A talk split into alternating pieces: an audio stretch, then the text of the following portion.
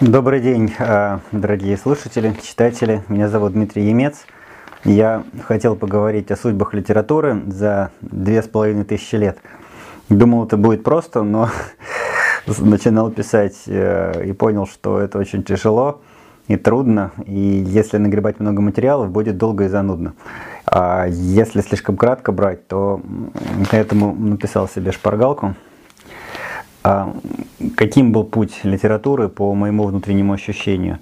Что в первоначальной литературе отсутствовал вымысел и абсолютно не было лжи. Даже это, наверное, еще само понятие литературы тогда не сформировалось. То есть в реальной жизни ложь, безусловно, была. Если мы, допустим, Ветхий Завет почитаем, там видно, что клялись, и заложников давали, и все что угодно делали, а потом, там, не знаю, царь приходил, верил, проходило какое-то время, да, его убивали, там, всех убивали. То есть, как бы коварство было, ложь была, и такая восточная, сложная ложь. Но в литературе, даже в плетении словес, в принципе, ложь крайне редко просачивалась. Например, является ли э, четверо Евангелий литературой? Евангельский текст — это литература или не литература? Там из каждой строчки сквозит правда. А литературных приемов фактически, да, ну, в евангельских текстах, ну, можно там вычленять. Кто-то делает, но это абсолютно не литература, это правда. Это даже многие Евангелия, да, они же скорее надиктовывались, чем писались. Это некий рассказ, рассказ очевидца. И там каждое слово, оно как-то просачивается, именно правдой просачивается, а не литературными приемами.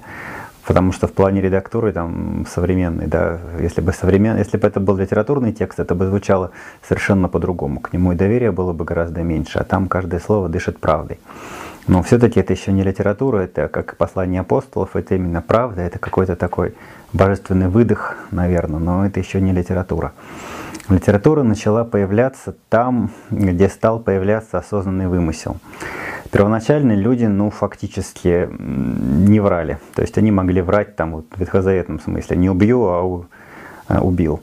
Там, не украду, а украл. Ну, то есть ложь была такая какая-то, связанная еще с поступком, часто неблаговидным. Но люди реально врали мало.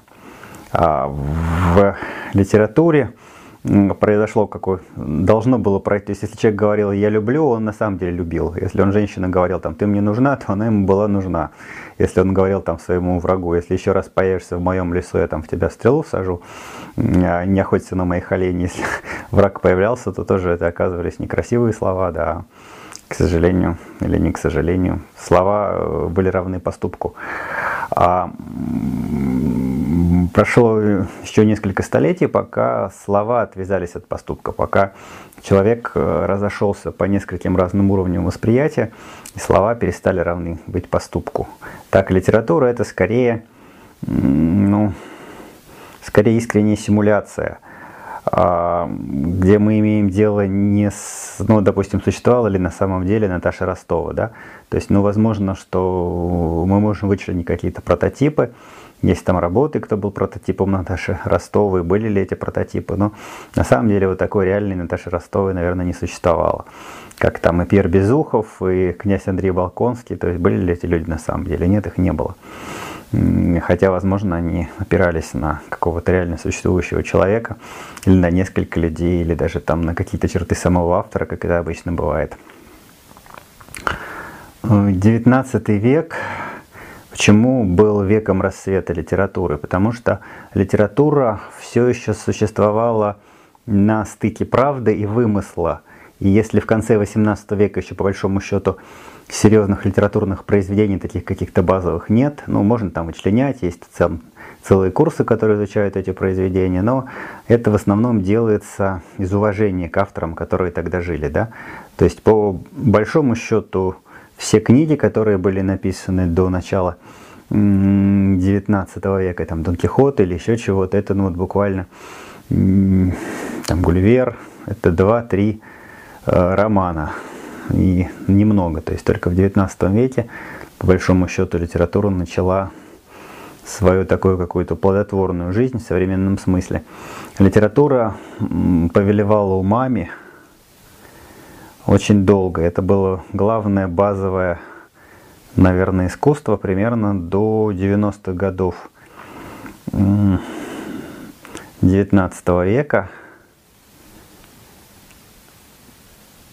С литературой боролись, да, помните, там закрывали «Современник», потом было, закрывали отечественные записки, потом э, столкнулись с тем, что когда закрываешь журналы, они как-то переформатируются, и вообще общество недовольно. Тогда ввели теорию трех предупреждений. Что такое теория трех предупреждений? То есть выносилось три предупреждения, то есть э, вначале выходил некий журнал, если в нем уже потом цензура замечала там какой-то момент лишний, выносилось предупреждение, после трех предупреждений закрывалось журнал, да, так были закрыты отечественные записки, «Современник» закрыли, и Некрасов, кстати говоря, Некрасов исключительная фигура. Вот я часто задаю на встречах литератур... ну, такой вопрос: какую фигуру нужно убрать из русской литературы девятнадцатого века, чтобы перестала существовать литература? Ну, все отвечают, что там Пушкина, там другие отвечают Гоголя, третий отвечает там Достоевского, Толстого, ну, то есть берут самую крупную фигуру. На самом деле надо убрать Некрасова. Если мы уберем Некрасова, мы вместе с Некрасовым теряем, ну, практически всю литературу второй половины девятнадцатого века, потому что Некрасов был не просто замечательный поэт, он был замечательный редактор, то есть Достоевского открыл Некрасов, да? Достоевский прислал ему тетрадку с бедными людьми, и потом ночью к нему пришел Некрасов, и ему на всю жизнь это за, за, запомнилось, как он его хвалил. Он просто влюблялся в тексты. Потом Тургенева открыл Некрасов, Салтыков-Щедрин, ну, сформировался тоже благодаря сотрудничеству с Некрасовым, и тоже без Салтыкова-Щедрина. Толстого Льва первым его редактором, первым был именно Некрасов. Потом, после Некрасова, то есть как происходило? происходило приходил к Некрасову нулевой какой-то совсем автор, неизвестный. Некрасов влюблялся в его тексты, он его запускал. Автор начинал верить в себя, а потом он обычно ссорился с Некрасовым, потому что там Некрасов что-то недоплачивал, хитрил, там еще что-то делал. Но факт, что он его э, вывел в люди, именно Некрасов. И если бы не было Некрасова, не было бы ни Толстого, ни раннего Достоевского, может быть, и позднего Достоевского, потому что поздний связан с ранним. Там Тургенева не было бы, и, целых, и целого ряда там более... там, не знаю, поэтов. Вот берите любого поэта второй половины девятнадцатого века, и практически процентов на семьдесят его Некрасов запустил. Поэтому фигура, конечно, абсолютно уникальная, именно в редакторском смысле, потому что очень сложно выцепить рукопись пока на рукопись. То есть, ну, представляете, да, там есть известная красивая актриса, э, все ее любят, все в нее влюблены, но э, мы влюблены в нее сейчас, то есть мы уже чужими глазами на нее смотрим, что она красивая, талантливая, мудрая. А вот попытайтесь угадать эту актрису, когда она там зачуханная девочка, да, там измазанная зеленкой, в шапке натянутой на глаза, которая пришла там пробоваться на роль. Это может быть, может быть, один там режиссер из десяти тысяч может угадывать актрису. Вот Некрасов был именно таким редактором, который угадывал авторов, которые там ужасным почерком э, приносили ему свои подчерканные листики со своими книгами, часто еще достаточно неопытными, а потом уже верили в себя. В общем, до конца девятнадцатого века э, литература была, наверное, главным базовым искусством, и это был золотой век литературы. Потому что всегда развитие какого-то искусства, оно связано во многом с востребованностью этого искусства. Ну, как сейчас, например, там ТикТок огромными шагами идет вперед, да? Там разные технологии, мачкаты, э, операторские технологии, переходы и все прочее. То есть получается, что там много зрителей, много игроков, и, соответственно, они конкурируют, и получаются интересные какие-то э, операторские новинки, да? Операторские переходы, операторские находки, ну там, не знаю, самоповторы и так далее. То есть где много игроков, там э, все кипит. В конце девятнадцатого века театр э, вступил в конкуренцию с литературой и стал главным искусством театра, потому что, ну, в театральных залах собирались десятки тысяч людей, ну, десятки тысяч, в смысле, за сезон. Понятно, что не за один день. Там лучшие спектакли повторялись много раз, появлялись скетчи. Чехов говорил о том, что там на романе столько не заработаешь, сколько на э, коротеньком, там, не знаю, «Медведе» там, или еще о чем-то, да. То есть получается, что пишешь короткую пьесу, она тебя потом долго кормит. Это тоже очень ценная вещь для драматурга и для театра. Потом театр во многом потеснился кино. Ну, вначале это было немое кино, поэтому оно лишь отчасти могло конкурировать с литературой в откровенную конкуренцию за время. За, за что идет всегда конкуренция? Конкуренция идет за время человека, да? То есть за время читателя, за время слушателя. Что вы делаете в свое свободное время? Сидите ли вы там в Ютубе, покупаете ли вы кофе, выбираете ли одежду в, в магазине, смотрите ли телевизор? То есть чем больше вашего времени, вашей любви отданы определенной деятельности, тем больше кипения всегда в этой деятельности. То есть если завтра все начнут смотреть YouTube и только YouTube, то все кипение деятельности, все переходы, все культурное развитие будет в YouTube. Если завтра вдруг все начнут читать книги, то за пять лет литература так взлетит, как никогда она в жизни не взлетала. Меня очень занимает вопрос, что ждет литературу в дальнейшем. Сейчас я вижу абсолютно точно, что бумажная книга, ну, может быть, доживает свои какие-то последние годы. Ну, не знаю, как вам объяснить. Вот смотрите, есть, например, рыбак, он ловит рыбу. А, и он знает, что в этом озере рыба есть. Ты там куда удочку не забрось, да, всегда клюнет. А потом озеро мелеет. И опытный рыбак все равно будет выуживать какую-то рыбу в этом озере. Он знает, что даже в мелком озере есть там какая-нибудь яма под кустом, там зимовальная, да, куда рыба залегает. И если туда там потихонечку ночью сетку поставить, то последнюю рыбу можно вычерпать. Но по большому счету тот же рыбак понимает, что озеро мелеет, что, в общем, рыбы стало мало.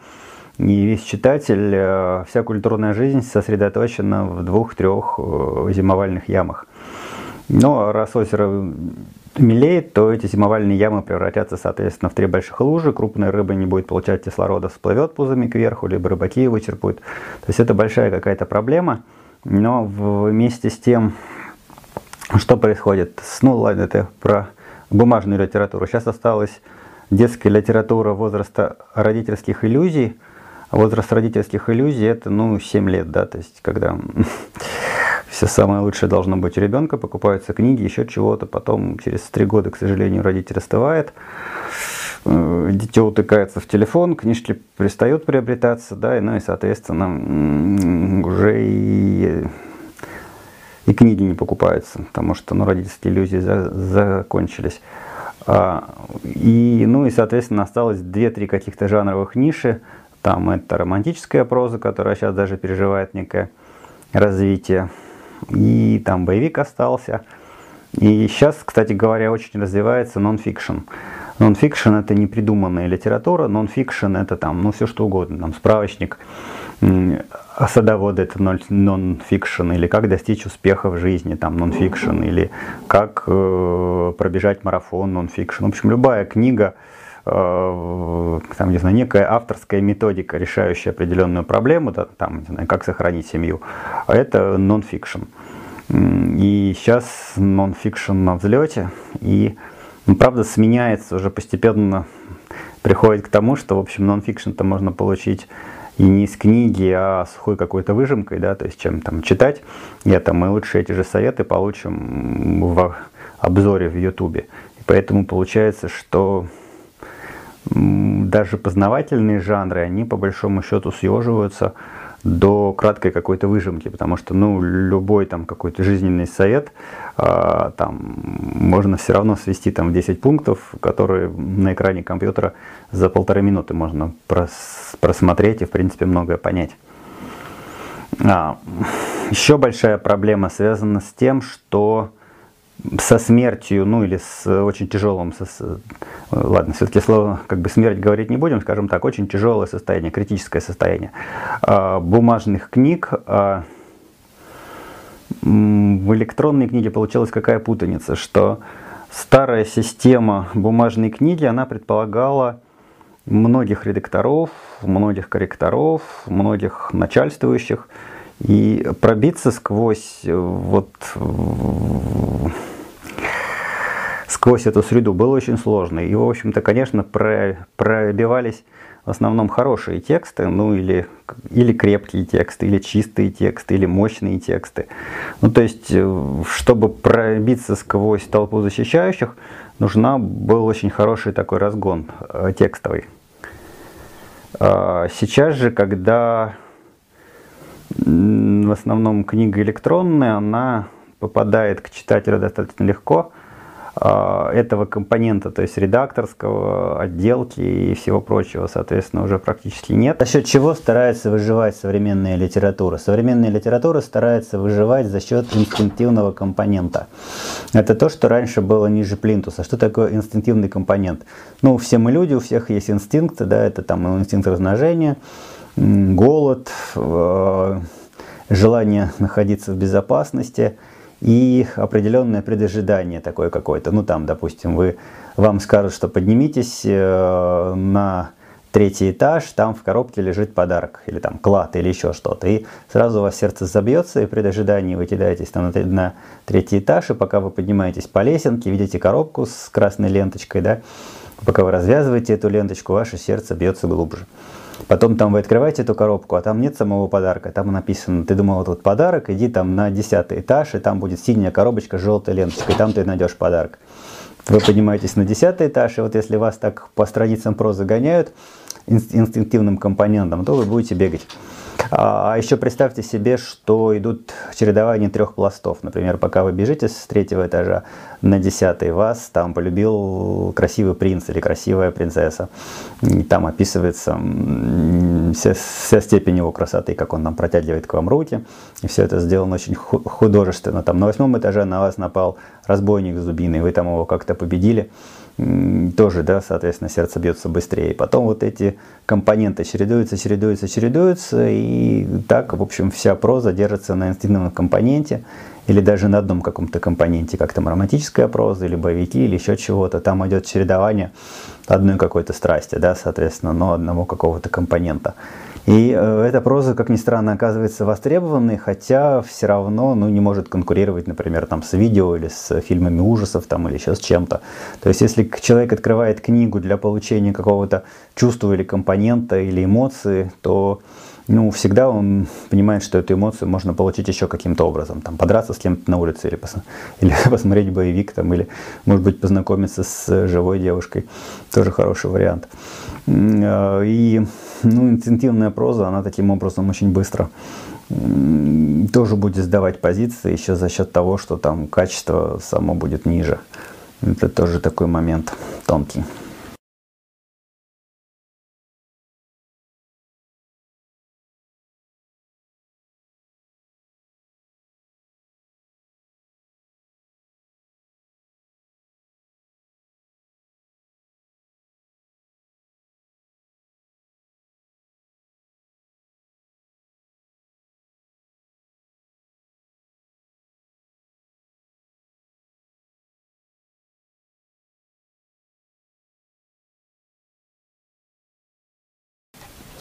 В двадцатом веке ну, в английской и американской литературе стал очень сильно развиваться интересный тип литературы, связанный с point of view, да? с, с тем, где находится авторская камера. Что такое авторская камера? Это где находится фокус авторского повествования в тот или иной момент. То есть, ну вот смотрите, допустим, две истории. В исторической книге описана Куликовская битва, да? Там как перешли Дон, как выстроились полки, где там был запасной полк, где был полк правой руки, левой руки, большой полк, как там кто напал, как там татары пробились к берегам, да? И ударил за запасной полк, и это будет... Ну, такая, в общем, хорошая историческая статья, да, но в ней не будет достоверности, она, ну, то есть в ней будет достоверность, но в ней не будет эмоциональной вовлеченности читателя. А теперь представьте, что это будет, ну, общий план, да, даже, как называется, самый дальний план такой. Камера находится высоко над, над полем боя, летает и снимает, как там скачут целые полки. А теперь представьте, что мы камеру перенесем, такой GoPro, на лоб какого-то рядового участника боя, да, на которого несется татарская конница, который долго-долго шел, маршировал, устал, И вот его сразу там через две минуты боя смели, растоптали конями, он умер. Так и не узнал, кто победил, зачем он победил, ранил он кого-то, убил, испытал только ужас, жуть, ничего не помнит, и все, там его зарубили. Все. То есть это короткое, короткий такой рассказ, фокусный, да, вот от первого лица написанный, он приобретает литературный смысл, потому что он очень сильно передает некую эмоцию, да, там человек вот жил, вспышка, впечатление. Мы гораздо больше будем сопереживать такому рассказу. А представьте себе, что мы весь рассказ там, о Куликовской битве наберем из таких футажей. Ну, э, довольно быстро столкнулись с таким моментом, что э, автору стало тесно, да, что есть, ты хочешь что-то выразить, а эта твоя блондинка в этот момент, она не может это почувствовать, и ты начинаешь оговаривать, что там, если бы Стейси была умнее, она поняла бы что, то есть в книге сразу много протезных оговорок, или там ты хочешь передать какое-то сложное, там, не знаю, философию какую-то втиснуть, да, у тебя там этот разбойник, который на самом деле вообще ничего не знает, и тоже ты не можешь высказать всего, что ты можешь высказать.